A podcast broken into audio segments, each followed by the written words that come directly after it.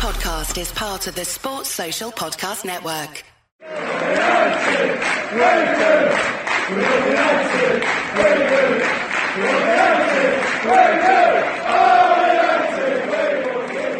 Hello and welcome to Series 4, Episode 5 of the Manchester United Weekly Podcast. We conveniently, although accidentally, managed to skip an episode for our humiliating 3 0 defeat to Spurs, but we're back to discuss that and our comfortable 2 0 away victory against Burnley and a lot more. We're answering a few big questions today, and in answering those, we'll also discuss Mourinho, Shaw, Pogba, Woodward, Fellaini, Lukaku, Lingard, Pochettino, and others. Um, Jack, we're starting with Mourinho because, as ever, the the roller coaster of Manchester United's news surrounds Jose Mourinho throughout the week. And for Mourinho, it has been it, it's kind of been a roller coaster over two weeks. If we go back to about half nine on Monday, August the 27th. So just as United are 3 0 down to Spurs, 10 minutes from the end of the game, and Mourinho is in a position where he's pulled off this tactical surprise at the start of the game, has gone well for about half, and then it's completely failed, and his side have capitulated in the fir- in the second half without any response at all.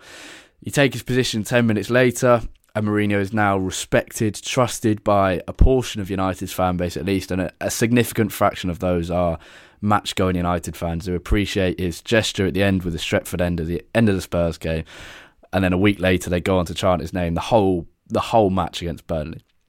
Half an hour later, and he's in a confused position. He's shouting respect to journalists three times in, in Aretha Franklin style, and then brought out a ridiculous stat about Premier League titles won, and looks like a an old drunk uncle at a wedding party who's lost his head and is going mad. But then United's position the next morning is improved by Mourinho's seemingly absolutely mental press conference, which bewildered journalists and left them talking about him and a philosopher called Hegel rather than United's players and atrocious second half mistakes against Spurs.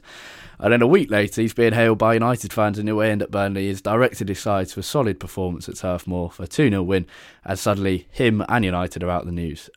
Now, that's if we're ignoring issues with Pogba, a banner being flown by a plane over Turf Moor, Luke Shaw's comments, and much more. So, for Mourinho, quite the eventful start to the season and quite the eventful last two weeks. And Mourinho, but my main point from all of that is Mourinho knows what he's doing most of the time. But I think it's a worrying sign that his behaviour with the media is getting more and more extreme because he has more and more extreme issues and problems at United for which he has to distract people from. Pretty much business as usual for Mourinho, isn't it?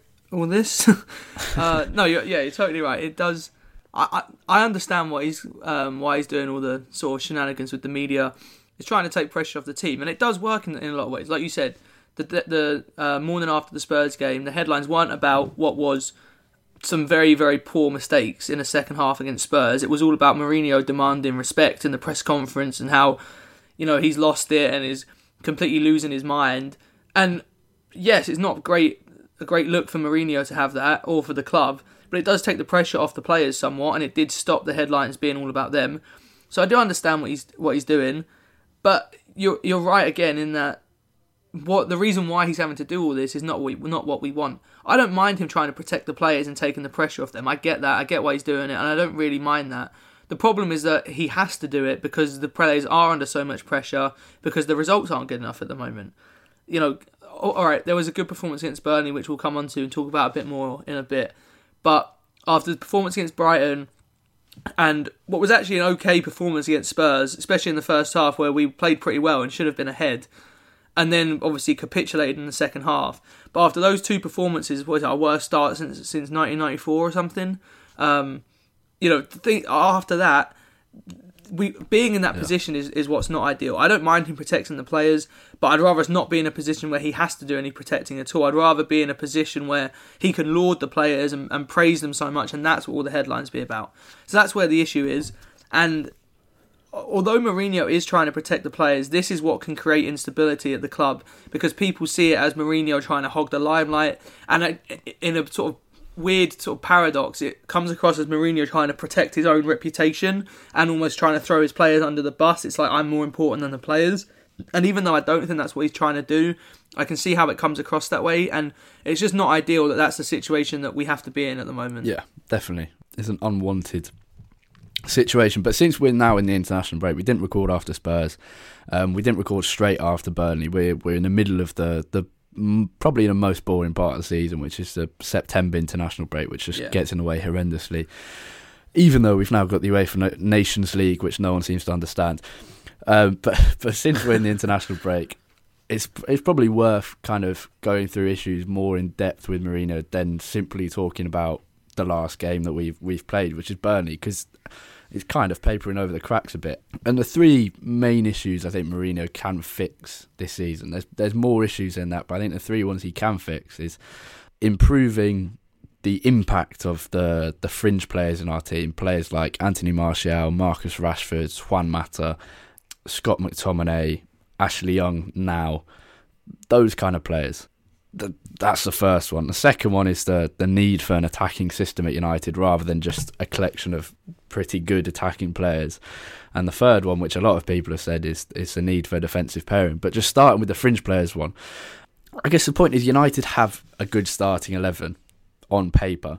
And and the key for a title challenging side or even a side getting top four is that when that on paper those players who are good on paper are having bad form, which seems to be the case with at least half of United's team throughout the season, kind of changing every week. You need the fringe players to come in and, and make an impact and be able to put pressure on players like Paul Pogba, Alexis Sanchez, Romelu Lukaku, and make them think, I need to improve, I need to step up my level in training and matches and do that. And you look at Liverpool, you've got uh, Wijnaldum is keeping Fabinho, who signed in the summer from, from Monaco. He's keeping Fabinho out the side. Um, at Spurs, who thrashed us partly because of Lucas Moura, who's come into the side to replace um, Heung-min Son, who was away on international duty. Didn't have the best season last year, but has started this season brilliantly and has come in and is now putting pressure on Son, who I'm sure will come back from international duty with even more motivation. And it's putting pressure on, on those kind of players. Bernardo Silva at Man City is another one. Leroy Sané is, is starting spot in the team is could be sacrificed for someone like Bernardo Silva. Same goes for Sterling. It's it's pushing the rest of the players forward. And at, at United, I have this worry that Mourinho's so intent on getting the starting eleven right, which he, he doesn't usually do anyway, given our results. Um, th- the worry is that the players on the bench, there's no way that they're going to be consistently good off the bench if they're not they're not being seen as important by the manager. Someone like Anthony Martial, yes, he hasn't been good enough. Someone like Marcus Rashford, yes, he hasn't been good enough. Yeah. But they can't walk into the team off the bench and suddenly make an impact if they're not seen as important by the Well, manager. and and I that's for those players, even when they have come off the bench and played well, they then haven't been given the opportunity to stay there, to stay in the team. It's always just been sort of deferred back to whoever had the starting role in the first place. So for them, it gives them less motivation to to be you know work really hard in training and to play well when they come off the bench. Yeah, and th- I, th- I think that's a worry. Whereas at City, at Liverpool, at Spurs, I think at Spurs particularly, um, where you've got competition between players like Ben Davies and, and Danny Rose, um, and Trippier, and previously Walker before he left, and there's kind of that constant turnaround of players, but there's always competition between players in that side. And is Lucas Moura better than Alexis Sanchez? No.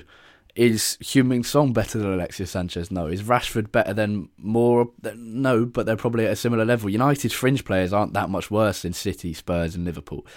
Yet they're not having the same impact, which makes United so much worse. Because when we get injuries, when we have players suspended like we do with Rashford now, when we need someone to change the game off the bench, we have no one to bring on.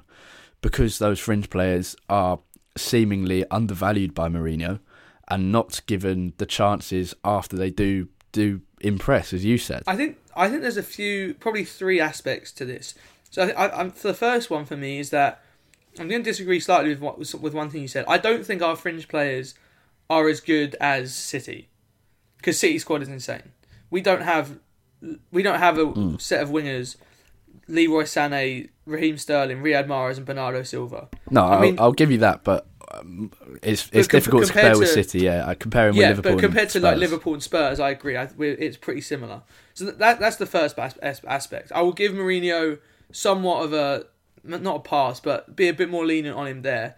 But two, the lack of an attacking system hurts us because when we just rely on individuals the whole time, it it then really does begin to rely a lot more on relationships between players. You know, you look at Pogba and Lukaku, who've had a really good relationship since Lukaku came to United.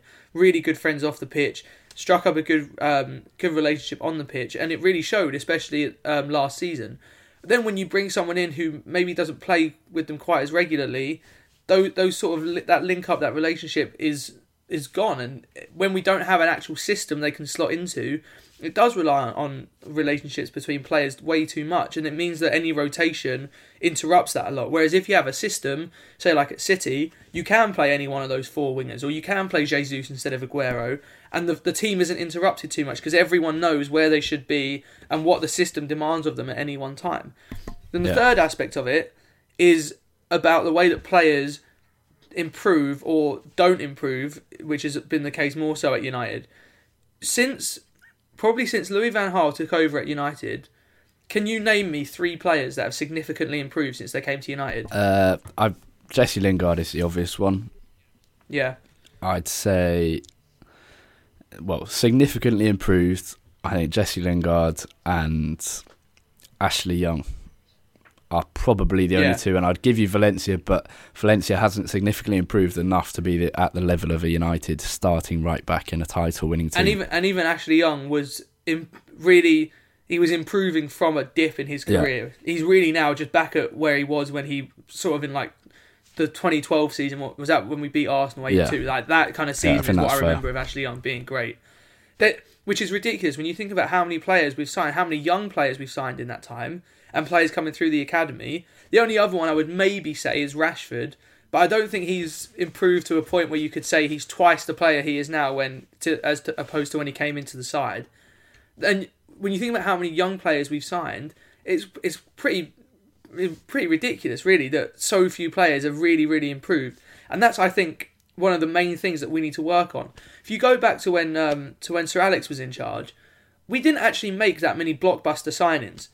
The only ones really that I can remember were Berbatov, but I'm talking about people who were real, already bona fide stars in their own right. The only ones that I can think of is Berbatov and to some degree Ferdinand, who wasn't really a, a star, but he was he was definitely a, a rising yeah, star. you can add Van Persie to that, yeah, and, and and whereas we we relied mainly on players like Nemanja Vidic, like Patrice Evra, players who weren't household names when we signed them, but were pretty good, and then and then established themselves under Ferguson.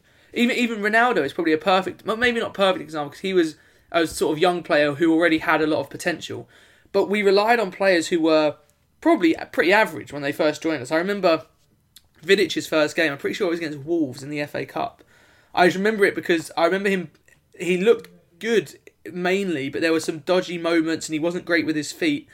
Um, and and that, that those were the kind of players that we relied on, and we haven't had a signing like that in the last three or four years who's come to us as a sort of okay player and then improved a lot to become a very good player since they've been at United. There just isn't anyone like that, and that is what you need in your fringe players. You need them to be improving and training to then put pressure on the starters. Yeah.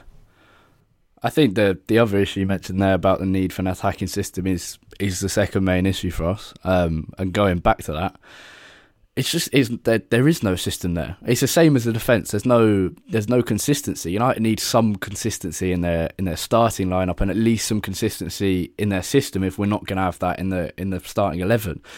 Because there's all this talk about Fellaini being Plan B, but we've said this. uh, I think we said it on the last episode after the Brighton game. Is that United have no Plan A? There's no obvious style of play um, system that, that is obviously gonna gonna break a team down. We wait for chances to to present themselves rather than proactively seeking them out.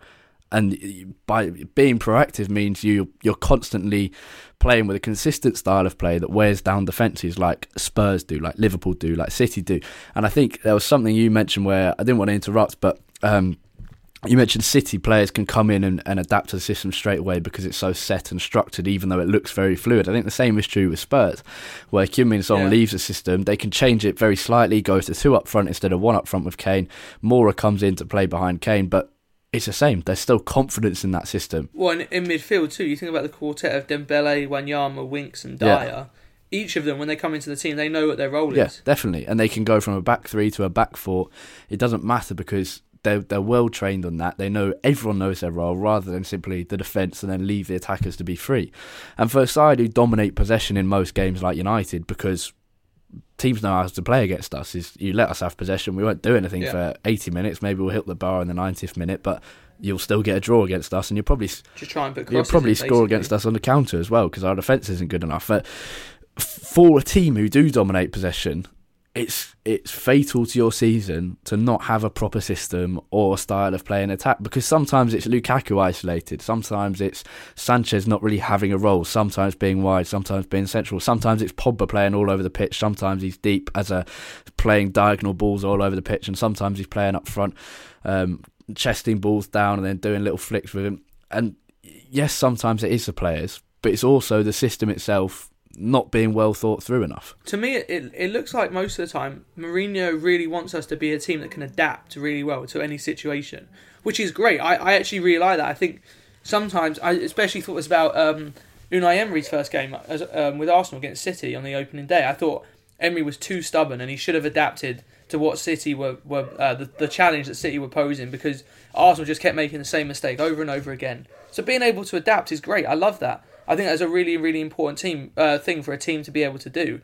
But it almost looks like we've gone too far the other way, and that we're so focused on being able to play three, four, five different ways that every every game you don't know which United is going to come out on the pitch. We we talked exactly about this in the last episode. Every week, I don't know whether we're going to be a counter-attacking team.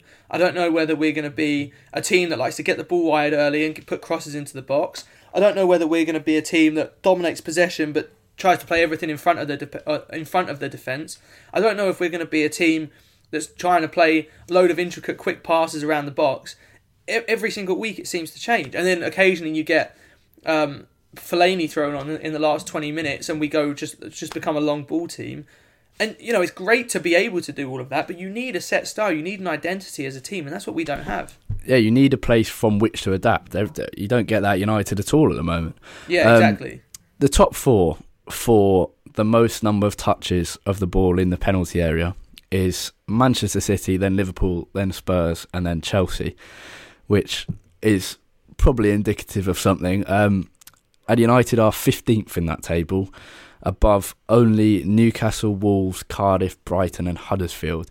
And that's not a, it's not a measure for everything, but it is a measure of how often you manage to create chances and get into the penalty area, because that's where, uh, being honest, the most threatening chances are.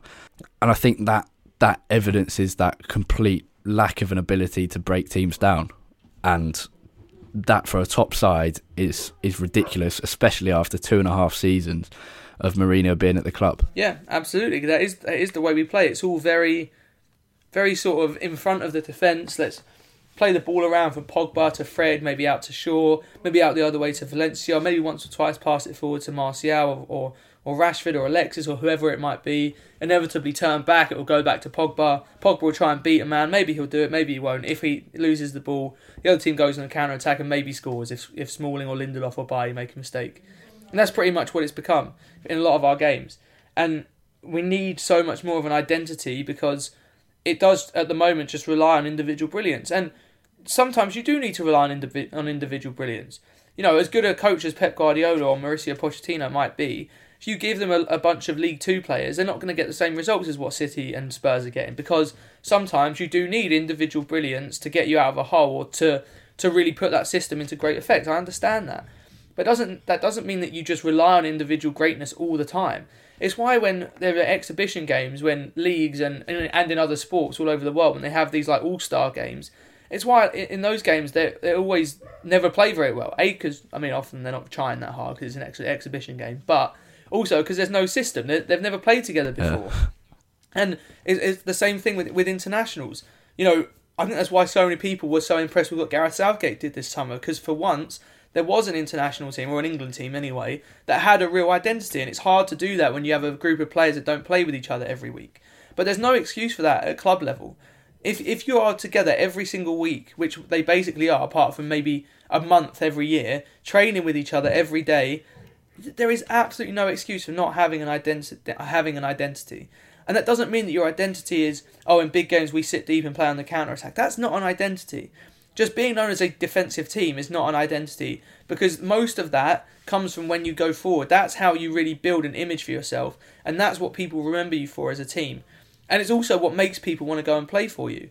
Um, whether these are true or not, there's been a lot of stories in the last couple of years of players sort of not saying they don't want to go to United because of the style of football, because you know they don't really want to play under Mourinho. And while I'm sure quite a lot of those stories don't have that much basis, it says a lot that we all believe them because they they are very believable stories. I could definitely see someone like, I don't know, maybe Bernardo Silva saying that he doesn't want to come to United because he doesn't understand the way what he's going to be asked to do or how you know the way that he's going to be asked to play. It does make complete sense and it's a real issue that we need to sort out. But it's something that Mourinho's teams have never really had. They've always relied on on individuals. You think back to Chelsea in his first in there, he had the likes of Lampard, Essien, Drogba, and they had brilliant individuals all over the pitch. Then at Inter, admittedly, to credit to Mourinho, he sort of built a great team and um, had Samuel Eto'o and Diego Milito playing at world class levels, and Wesley Sneijder, who I think probably got robbed of the Ballon d'Or that year, and then went to Real Madrid where he had Ronaldo, and then came back to Chelsea where he had Hazard. And at every one of these these places going forward, he really did rely on on individual greatness. And although we do have some great individuals, our best player is a central midfielder in, in Paul Pogba, in my opinion, or outfield player anyway. Maybe probably De Gea is better yeah. than him, but it's very difficult for a midfielder just because of the nature of the position to be someone that can single handedly win games for you. It does often come down to wingers and strikers because ultimately they're the ones that can create these game changing moments. And as good as Alexis Sanchez might be on his day, and as good as Lukaku might be on his day, neither of them are at the level of the likes of Hazard or Ronaldo or Eto'o and Milito when they were at Inter with Mourinho. We don't have that kind of player that we can rely on week in week out. And in the la- it, with when you lack that, you then have to make up for it by having a really great system, and, and we just don't have that. Yeah, definitely. I think we do. We we have that player in both Alexis Sanchez and Paul Pogba in terms of in terms of talent, but we don't have that in terms of their actual performances. Yeah. And but part of that is probably what going back. Sorry, just to quickly interrupt to what we were saying earlier about um, not being challenged for their starting role because Alexis pretty much knows that no matter how badly he plays, he's going to start every week. Partly because we had to shell out so much yeah. money to get him, and partly because any time Rashford or Martial or Lingard come in and play really well, Alexis just comes straight back in every single week. Yeah, and and very rarely gets subbed off as well. Whereas in the defence, you get drops after pretty much anything, which is, is part of the issue. Eric Bailly was dropped after the Brighton game for the Spurs game, I so think. was Lindelof. Yep, um, and then came back as a as a very late sub against Burnley, I think. Um, but that's the problem. We've used eight defensive pairings in our last 11 games. We've used Smalling and Lindelof three times, and Lindelof twice, Herrera, Smalling and Jones once, and Rojo once, Smalling and Rojo once, Lindelof, Smalling and Jones once, Smalling and Jones once, and and Smalling once. And it's just, it's I mean, it, it's it's silly and it's just, it goes against everything you, you have Mourinho down for as well of of solidity, yeah. consistency, uh, stability, certainty. One thing that Mourinho was, was famous for was for having pretty much the same eleven every single week wherever he went. Yeah, because he always knew what his best team was. When he was, especially his first stint at Chelsea, you knew every single week that um, centre back pairing was Terry and Carvalho, every single week, and even um, and I, I used to play centre back when I when I played football, and I I can tell you firsthand that the guy that I used to play with, my centre back partner Owen, me I, I hated playing with anyone else because we understood each other and we complemented each other in the way that we played.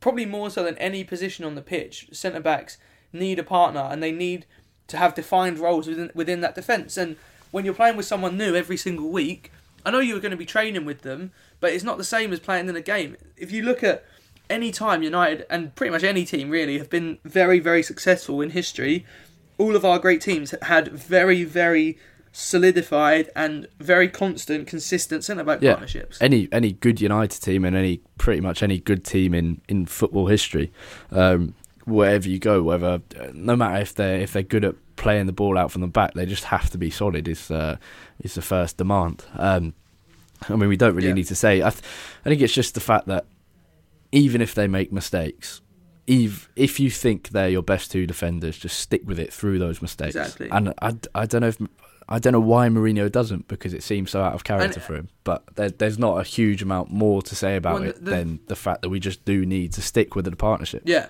and and the, and the thing that bugs me even more is that I could understand chopping and changing after every mistake if we were sort of at a point where the title is on the line right now, and you can't afford to let people get away with mistakes in and sort of the not excuse but the reason to not drop them is oh we're building towards the future and they're going to improve as players.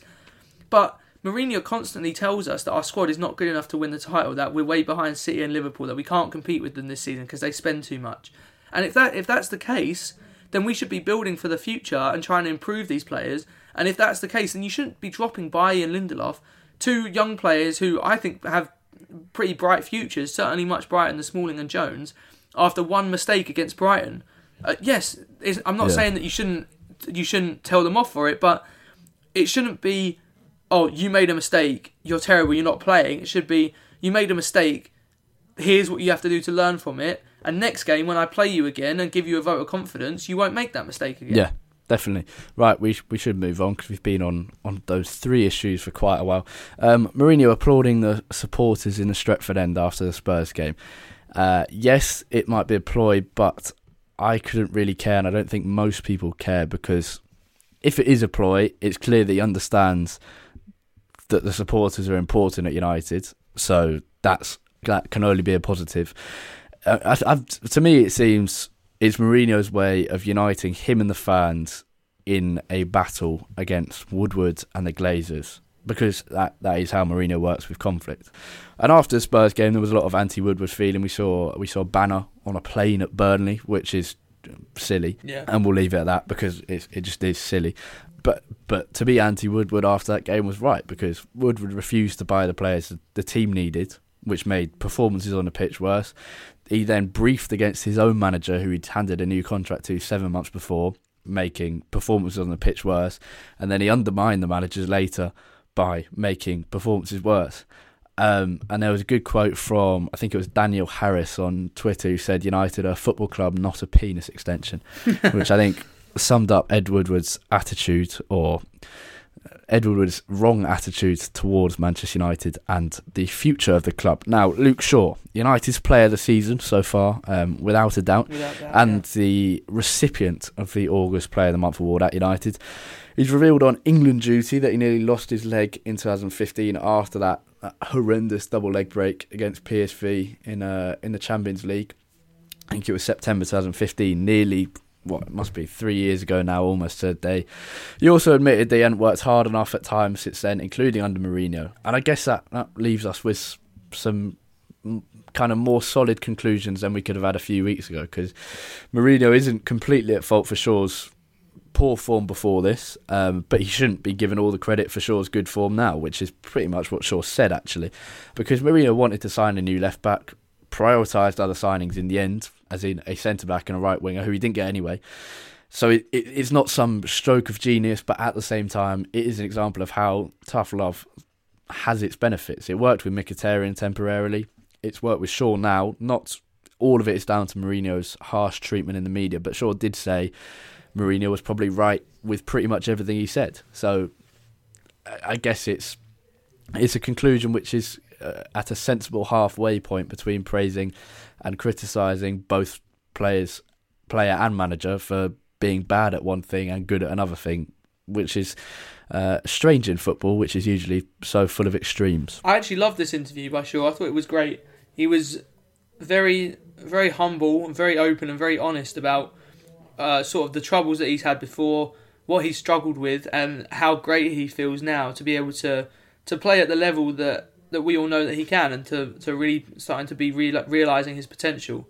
I think it's is good. What very true what you just said about sort of stop short of giving all the credit to Mourinho, but also recognizing that Mourinho pro- probably was right to criticize Shaw in the way that he did. Maybe not so publicly, but that Shaw did deserve some criticism and that he didn't work so hard. Which, to be fair to Mourinho, is a criticism that's been levelled at Shaw by other coaches in the past as well. It's not just something that Mourinho has said. But I think for me, the way that this has sort of shaken out is that the way I see it anyway is that Mourinho hasn't improved Shaw as a player, but maybe has motivated him a bit more to become that player that he was back in 2015 again. Is is the way that I see. It. I don't think Yeah. Shaw is playing better now than he did in the first few weeks of that 2015 season before the horrible leg leg break. Uh, he's probably playing at pretty much the same level, which is a very very high level, but still one that, that I think he can improve from. Uh, so I don't think Mourinho has improved him as a player at this point, but he has managed to motivate him again after some really troubling times and when he's oh sure himself has admitted that he didn't really work hard enough through those times to to get back to where he was in that 2015 season. Yeah, he said he's grown from a he's finally grown from a kid to a man. I mean, he came to he came Yeah. to United I think age 19, possibly 18, but I think 19.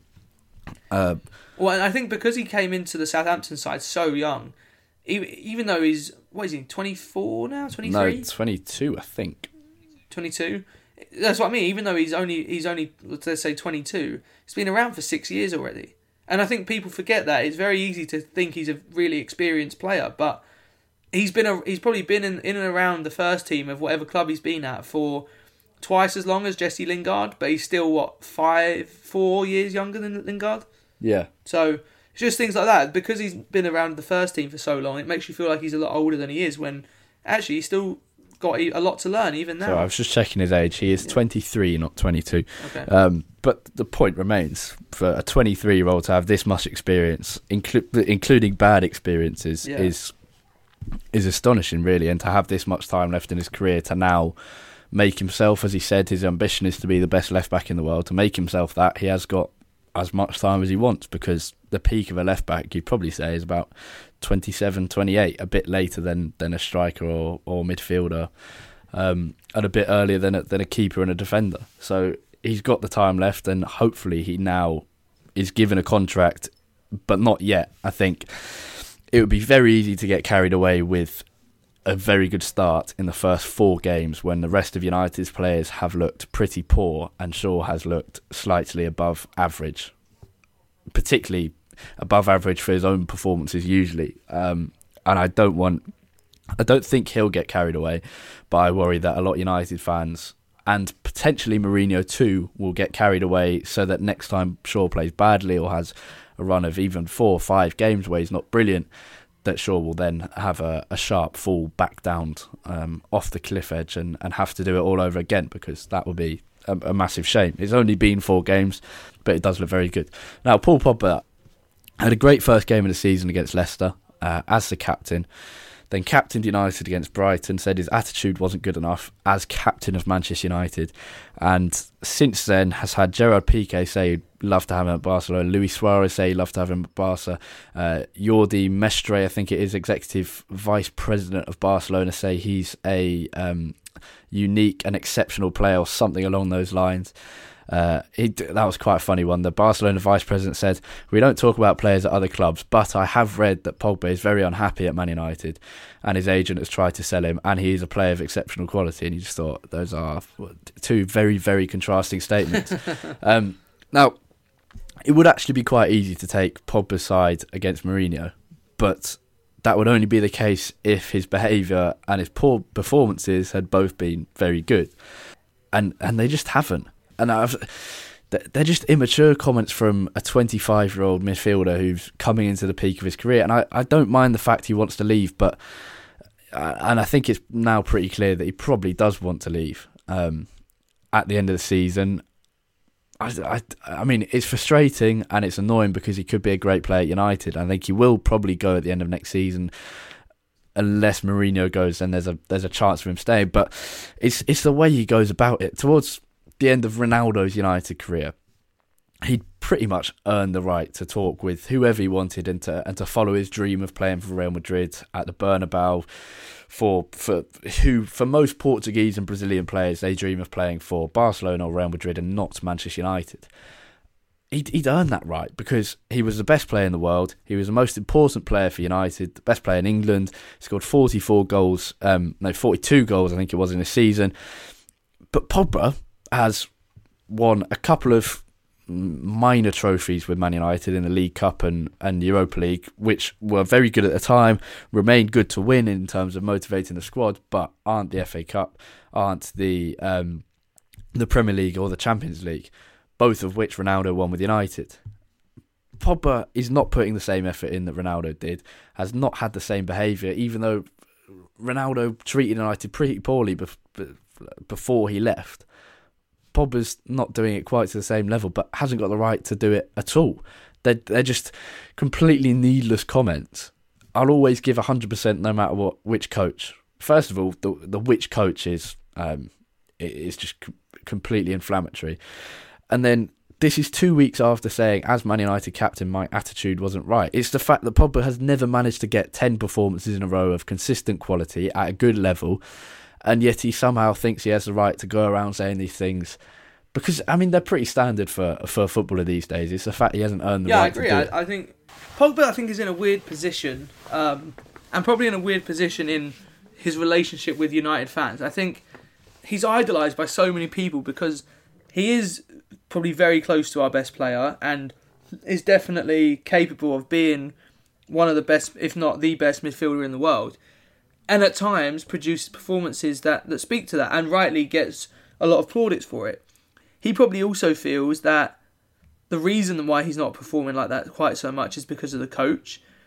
But at the same time, bears a lot of responsibility on his shoulders to kind of overcome some of the deficiencies of of his coach at the moment in, in an attacking sense that I think we all realise do exist. But that some of that responsibility has to be on Pogba too, and he has to realise that it's up to him a lot of the time as one of the more senior players in the squad now. Maybe not in terms of age, but in terms of experience and in terms of expectation as well. That he has to step up more and really become a leader in our squad not just with what he says, but what he does on the pitch, as he did with France at the, at the World Cup. And it does seem to me like Pogba seems to be, and I, I, I'm not saying this because of his image or anything like that. I actually don't really care about what colour Pogba's hair is or how many times he changes his haircut or what colour boots he has or any of this stuff. But he does seem very concerned with the way that he comes across to people, I would say. Not so much in his image, just the way that people think about him. And it seems like a lot of this stuff is him trying to cover his bases, is cover his bases even to the media, um, and trying to stop people think thinking badly about him. I don't know if that that might just be me reading way too much into it, but that's the kind of vibe I get from what Pogba's trying to say. It's it's trying sort of take responsibility for things where he thinks people will give him respect for doing so, and then everything else try and push onto other people whether that's the constraints that the club put on him because we'd fine him for saying what he really wants, or whether that's the coach, where you know, very pointedly saying, no matter which coach I'm playing under, I will give my best for the team. Everything like that is just so inflammatory and pretty unnecessary in a lot of ways. And as you said, Ronaldo, despite treating the club pretty badly towards the end of his time at United, um, and really not turning his back on United, but really kind of pro- showing just how much he, he thought of us as second fiddle to to um, Real Madrid. Like you said, he'd earned that right. If, if Pogba carries us to a Champions League and a Premier League double, can say whatever he wants. I don't really care.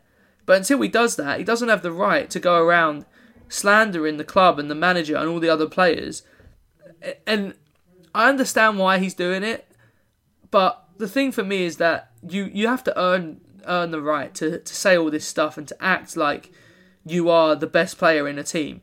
Because most players who are the best player in a team are humble enough to recognise the sort of efforts of their teammates and the staff around them. Around them. It's one reason why Rooney always endeared himself to fans so much, despite al- almost forcing a move out of the club twice and, and forcing massive contracts. He always was very humble about his own ability and, and what he brought to our team. And it's one reason why fans were able to forgive him for those things and move on. And I just think with Pogba, he needs to learn some of that sometimes. I am still hopeful that he can turn this around. I don't think it's a done deal that he will leave um, because I do actually, despite all this, genuinely yeah. think that Pogba does really love the club, um, and I think he is happy to be back at the club, but maybe not part of this team and this setup. And that's maybe what needs to change. I think if Mourinho was to go at the end of the season, Pogba probably would stay, and I think he genuinely does want to stay and help us win a Champions League, win the Premier League. But if it goes on for another year or two and it doesn't look like that's going to happen, at some point I think Pogba is going to cut his losses and think I'm too good to to be in a team that has no chance of winning league titles or winning the Champions League yeah. and move on. I think I think the the biggest issue is that you just would struggle to list three properly brilliant world class performances from a player who was at one point the most expensive player in the world. You'd struggle to list three brilliant performances in over two seasons of football, Yeah. which Yeah. comes to probably more than or around hundred games of football, and yet you can't name three very good performances. And arguably his best performance was against City in the three-two derby win because he scored two goals, and yet in the first half, just like everyone else in the team, he was pathetic. The one Yeah, thing I do take issue with is the idea that this is down to like a, a new generation of footballers and their their new character. And yeah, it's probably different to 20 years ago, but the fans of the the 70s kind of bleating on about how this this didn't happen when they were kids is is ridiculous. It's uh, that was an era, supposedly the good old days of football, where things were totally different because players had no power and could be for, literally forced to stay at a club, unlike any other job in the world, where the owners they the owners could direct them wherever they wanted to, and that was pre the Bosman ruling, and the ownership ran the ran the players like whatever they wanted to. And well, and the other thing not, is, you know, all these conversations still went on. It's just that yeah, it, exactly. it it's was a lot harder for people to players know haven't changed. Players haven't changed. It's just that circumstances Yeah. have, and generally, generally for the better. Things like social sometimes- media and access to so many more news outlets just means that people can find out about this stuff a lot easier. Yeah, also true. Right, um, we should continue moving on because it's uh, this is turning into a lengthy episode. Um, Marwan Fellaini, very quick mention of his performance against Burnley because he was actually excellent. Um, Yeah. Covering the defence, Mourinho's decision to put Herrera at right back against Spurs didn't pay off, but his decision to play Fellaini holding midfielder against Burnley did. Um, covering the defence, every time Lindelof came near an aerial ball, Fellaini would run over and deal with it himself, which is actually very sensible. Um, and even though it's probably it is not a great image playing Fellaini against Burnley um, away from home, it it, uh, it it it ended up being sensible when he covered United. For once, there was actually very good planning in the way that Fellaini was used. Yeah, and and when we started, everyone saw Fellaini deep in midfield and thought, "Oh, what's the point of playing him there if you're if you're not gonna if you not if you're gonna play him and not just pump the ball up to him onto his chest, then what's the point of playing him?" But really, it, it turned out to be a very good decision, and Fellaini, as always, fulfilled his duties very well, even if we if if he's holding United back slightly. Romelu Lukaku, on the other hand, scored two goals, yet missed another couple of brilliant chances, missed an open goal against Spurs. And there's this tendency for him to always try and take the keeper on, even though, yes, he's got speed and yes, he's got power. But I, you constantly see Lukaku trying to take a keeper on, go round the keeper when he's far too close to the goal. And this is a player whose shot is actually extremely powerful and often extremely accurate. And you think, just, just, just go straight away. Don't let the defender come near you, put pressure on you. Just take the shot, beat the goalkeeper from there. And so It's often almost like he wants to put himself in situations where he can't miss, but then it yet- ends up missing them does, because yeah. of that. Yeah. Um, and yes, Lukaku now has three goals for the season in four games. Yes, that's good. He's one of the top scorers in the Premier League. But at the same time, like Zlatan Ibrahimovic two years ago, he's got a lot of goals, and yet he's missing so many chances. Yeah. And for United, we, we create many less chances than the rest of the top teams. Uh, many fewer chances than the rest of- the top teams, but we still miss a lot. And a lot of chances that you think we and should it's really score. frustrating because I was so I was so looking forward to watching Lukaku this season because he had a brilliant World Cup, and he the signs from the back end of last season was so good. He was improving so much with the ball at his feet, and he's just regressed a little bit back to what he was at the start of last season.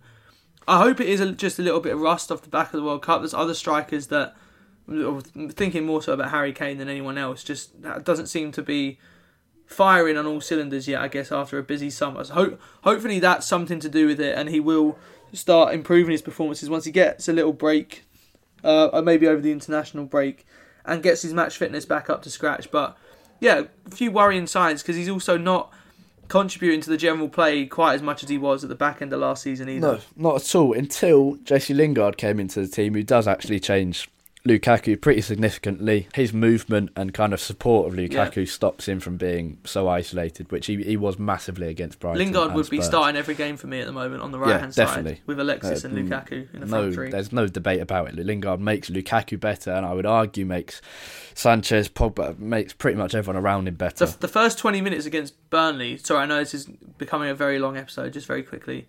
The first 20 minutes against Burnley was probably the best I've seen a front three for United play under Mourinho because the link up between them was excellent for once. It, Possibly, it yeah. wasn't just midfield to attack; it was actually between the attackers, which was great to see. Yeah, and the, that is good, but the, the, at the same time, the disappointment about it is that it tailed off pretty much as yeah, soon we as we scored. On it.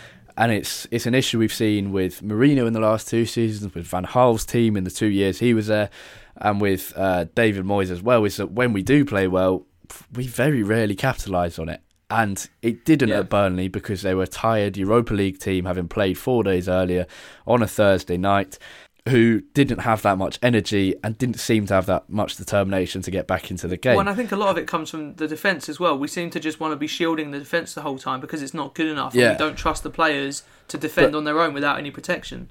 But had we been playing against a better team of of the same level as Burnley, but who were less tired and yeah. fresher at the start of the season. I think we easily could have come away from from that game having drawn like we did at Stoke City yeah, last definitely. season when we drew two two. Uh, Leicester, I think it was on Boxing Day when Harry Maguire scored in the last minute. There were so many examples of it last season, and it seems like it probably will happen again this time. We we got away with it against Burnley, but I think it will happen again this season pretty regularly. Nearly happened on the opening day against Leicester as well. Yeah, and and, and we weren't that good then, but Leicester weren't great either. So, yeah. So uh, we didn't record after the Spurs game, which means we didn't do our, our Burnley predictions publicly. We had one message saying, "Can you stop doing your predictions because every time we've done them, we've we've lost because we've only done for for Brighton and Spurs so far, and we've we've conceded three goals in each game, but." Uh, we're not doing any predictions this week because it's international break, but we can give you an update on the, the scores on the doors from Jack. Go on. Yeah, so to update you all, for the Burnley game, Harry predicted 2 1 to United with Lukaku to score, and I predicted 1 0 with Alexis to score. Uh, so I get one point for United winning, but nothing for the goal scorer. Harry, meanwhile, gets one point for United winning and a big two points for Lukaku to score. So even though this is Harry's first points of the season, he is now winning uh, three two because we both got zero points from the Spurs game. Well. So yeah, it's been a very low scoring affair so far. Ne- not, neither of us have got a uh, a scoreline right, and I think we've only twice got uh, got the goal scorer right, and both of those have been Lukaku. So I might just start predicting Lukaku to score every week. It's just it's confirmation of what we knew last season is that we are terrible at predicting the score. Um, yeah. Anyway, well, this is just an easier way to measure it. yeah. It's it just it's statistical confirmation that we are rubbish yeah. at, at what we do. Final thing we say before we wrap up the episode is some United fans will have seen this throughout the week, but Sky Sports have changed United's game from a Saturday lunchtime against Everton, which would have been Saturday, October the 28th. So that is in um, two months' time or a month and two weeks' time ish. So it's not that close to the game. But the problem is that United fans and Premier League fans are constantly told that don't book anything um, until the TV dates are confirmed. This game was confirmed for Saturday lunchtime in at the start of August, and yet has now been changed again. And there seems to be no compensation, and there definitely was no consultation of United fans or Everton fans on the matter and it's because Spurs' or Tottenham's game against City has had to be changed to a Monday night from a Sunday afternoon because Wembley is being booked out and they haven't built their stadium in time. And it is just yet another example of the complete disregard of, of supporters. Um, and it, it seems to happen to United a lot in the Champions League, but this is a, a Premier League wide issue. So if you are a United fan who was going to Everton away, and has had to rebook stuff like hotels or or anything like that or trains, whatever, go to the Manchester United Supporters Trust website and sign something and, and fill in a survey about how much money you've lost, then they're trying to get compensation for fans because it is quite frankly one of the most it's it's probably the peak of the complete disregard of fans by the Premier League and by Sky Sports. Yeah. And it's it's it's shocking, especially because it was confirmed for TV before. Exactly, it's different if it's a three o'clock. If it was originally a three o'clock Saturday game when admittedly, even though it's still very annoying, they do tell fans not to book. That's anything. fine, yeah. But it's already confirmed for TV. It's a joke that it then got changed It, it's the fact that they so constantly say don't book until the TV's confirmed. They then confirmed the TV, and then a month later decided that because uh, they didn't. They basically they had to fill a Sunday 4 p.m. gap because the Spurs game was now being moved to the Monday night football. They could have just left it empty, but because obviously they don't want to do that because the broadcasters have paid a certain amount of money to show games, they they moved it, even though United were already on TV. So it, it, it's completely ridiculous, and, and that's all there is to say about. It. But if you were going to that game, please go to the the Must website and see what they're doing about it because I mean it's worth trying getting the word out there. Anyway, thank you for listening to a very long episode, Series Four, Episode Five of the Manchester United Weekly Podcast. Sorry, we weren't about last week, but this has been a pretty comprehensive breakdown of the start of the season from United, from Mourinho, from Luke Shaw, from Pogba, etc., etc. Um, if you're enjoying the show, please leave us a review on iTunes. For more from us during the week, you can find Jack on Twitter at at UTD Tates T A I T. And you can find me on Twitter at, at Harry Robinson64 and the pod itself at, at UTD Weekly Pod. That's POD at the end there. Thank you as always for listening. Have a great week. Enjoy the UEFA Nations League and trying to work out how it actually works. Goodbye.